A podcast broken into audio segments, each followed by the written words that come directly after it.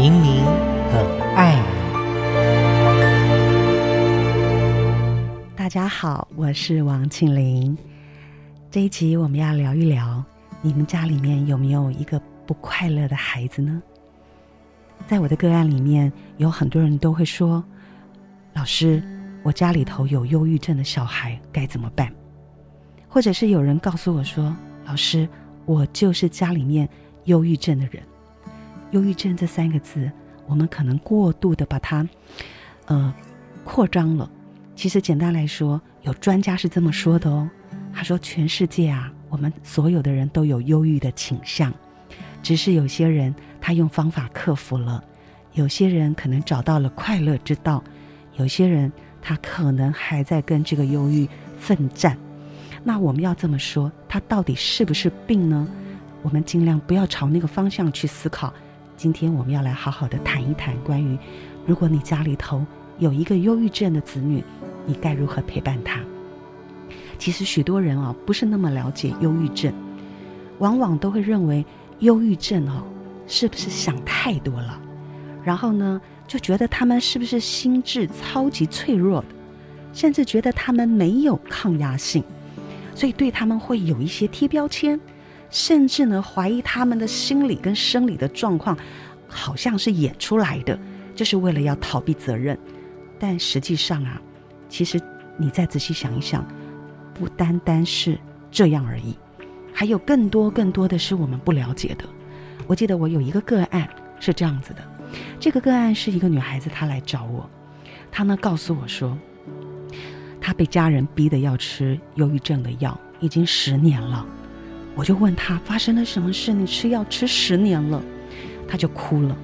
他说，在国中的时候，他因为有两次自杀的这个过程，他的妈妈惊恐到只好把他带到了医院。医院其实知道了他的症状，只做了两个事情：第一个叫开立处方，第二个固定回诊拿药。所以他的妈妈呢，就常常盯着他吃，甚至在吃药的时候，他妈妈的水杯拿给他，要亲自看他吞下去了，然后他妈妈才放心。为什么呢？因为他有曾经偷偷的断药，然后不小心又开始忧郁症上升。忧郁症最严重的时候，其实自杀还好，是他不肯到学校，所以他国中呢，其实念的时间念得比别人要久，但是她是一个聪明的女孩。然后之后当然时好时坏，他后来呢，就来来做了什么事情呢？他后来慢慢的就把大学也念完了，甚至念到了研究所。我都说哇，你真的很厉害。他说其实不为人知的是，他除了跟忧郁症的药为伍之外，他说他很努力的想走出来。可是他其实现在他又经历了再一次，他因为阅读了我的书，所以他来求救。那。他的语言这么正常，逻辑也很正常。其实我发现他应该有不为人知的故事。于是乎，我问了他：“你国中的时候为什么想自杀？”于是他才说了父母都不知道的事，那就是他国中的时候交了一个很顶尖的学长做男朋友。这个学长跟他短短只是相交往了大概一两个月，就爱上另外一个同学，就跟他分手了。他受不了这个打击，他也没办法告诉所有的人，于是乎，这个痛苦他就扛在了心中。所以他对感情的事情，家人都不知道。后来我就告诉他，如果可以，也请你的妈妈让我跟他聊一聊。我记得他妈妈来找我的时候，他妈妈真的就是那种希望女儿好，但是不知道怎么帮她。我就告诉了他。你其实是一个伟大的母亲，所以诞生了一个心思比别人细腻的女孩，所以心思细腻，当然就容易进到死墙角，然后呢，走不出来啊、然后我说，最好的方法就是你跟她分享你过去的情感。我说，你以前有没有在谈感情的时候不顺利过？她说当然有。我说，其实最好的陪伴，你不要做妈妈，你做朋友。